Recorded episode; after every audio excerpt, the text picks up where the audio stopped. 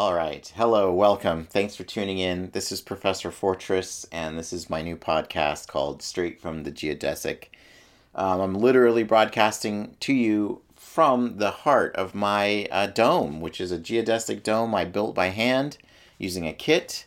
It's situated in the center of my plot of land, which is about one hundred feet wide and seventy-five feet deep, upon which I have planted an entire food forest, which turned into basically a fruit tree orchard at this point.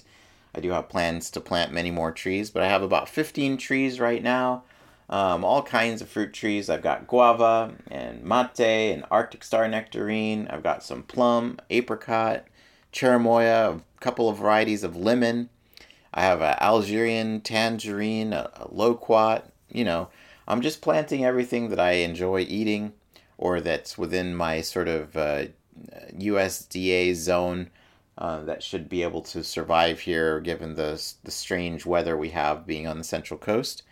Um, but anyway, it's been a, a, a dream come true, literally, to purchase this land and build a dome and live in the dome, and that's exactly what I'm doing. So I've I've literally like pursued my dream, uh, caught up to the dream, and made it real, and now I'm in this interesting place in my life where I've accomplished the the dream, one of the dreams anyway. And now I'm in this mysterious place where I have to figure out what's next. What comes after the dream? Do I wake up? Do I dream deeper? Uh, do I leave this plane of existence and travel astrally with my energetic body? I don't really know what's going to happen, but I tell you, living in this dome has been quite interesting. And uh, I've had some amazing, like, actual sleeping dreams, and I also have some amazing ideas for real-life dreams to accomplish. So, little, uh, some facts and figures, I suppose. Um, it's currently ninety-three degrees inside of the dome, which seems hot, but it's actually quite comfortable in the shade. Uh, it's twenty-four percent humidity in here, but I'll tell you what, this is coming from an extreme. Last night, it was forty-two degrees Fahrenheit in here, pretty chilly. And the humidity was about eighty percent when it got to its maximum. So there are huge fluctuations in the environment within the dome. That'll be a challenge to overcome. It's probably just based on that I don't have very much insulation in here right now. So I need to get going on that for sure. I probably need to put up another sunshade on the outside to stop that uh, infrared radiation from penetrating the dome. Luckily, the dome material is this clear plexiglass that's U V resistant, so uh, it's not too much U V radiation, but definitely um, the infrared, the I R radiation is definitely getting in here and turning it into a greenhouse. And then, of course, when it gets really cold outside, that cold sinks in here, and it becomes sort of like an icebox, kind of traps the cold in here. So again, it's just a matter of insulating and getting things dialed in to make it a little bit more comfortable.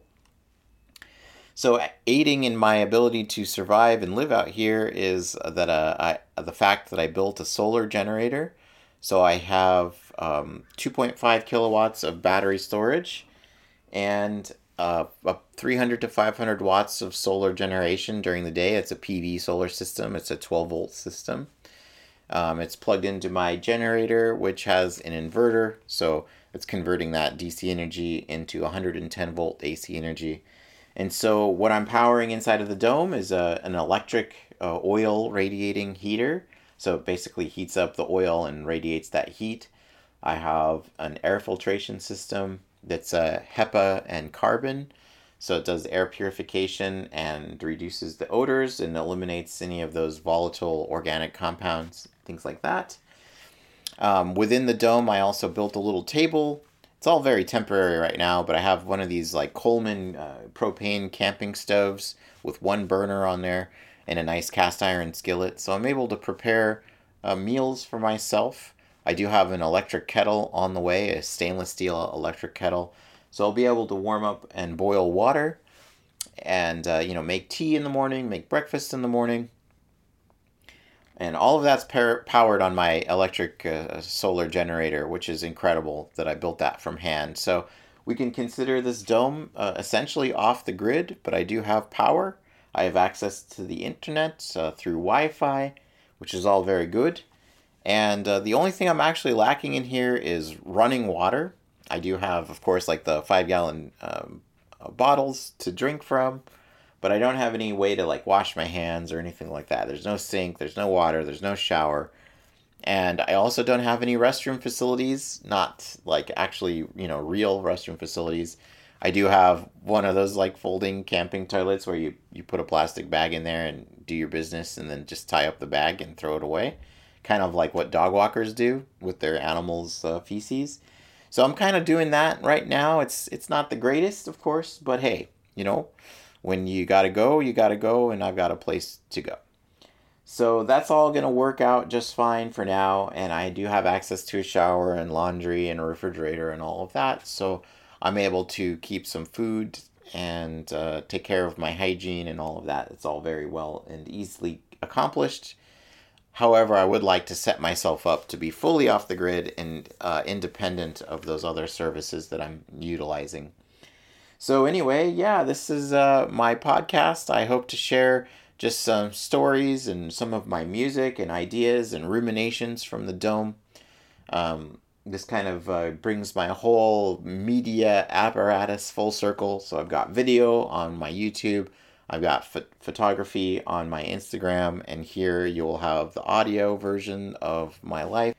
So yeah, anyway, um, that's the story. I'm going to leave it here. Just nice, short, and sweet first episode to see what kind of... Uh, analytics I get on it, and then we'll go from there, and I'll try and expand my subject matter and uh, the pacing of how I deliver my dialogue and so on and so forth.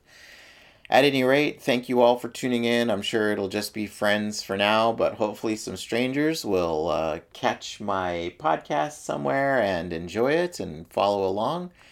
So take care, all of you out there, and I hope my luscious, luxurious voice has pleased your audio cortex, and that you'll come back for episode two whenever it is I get around to posting.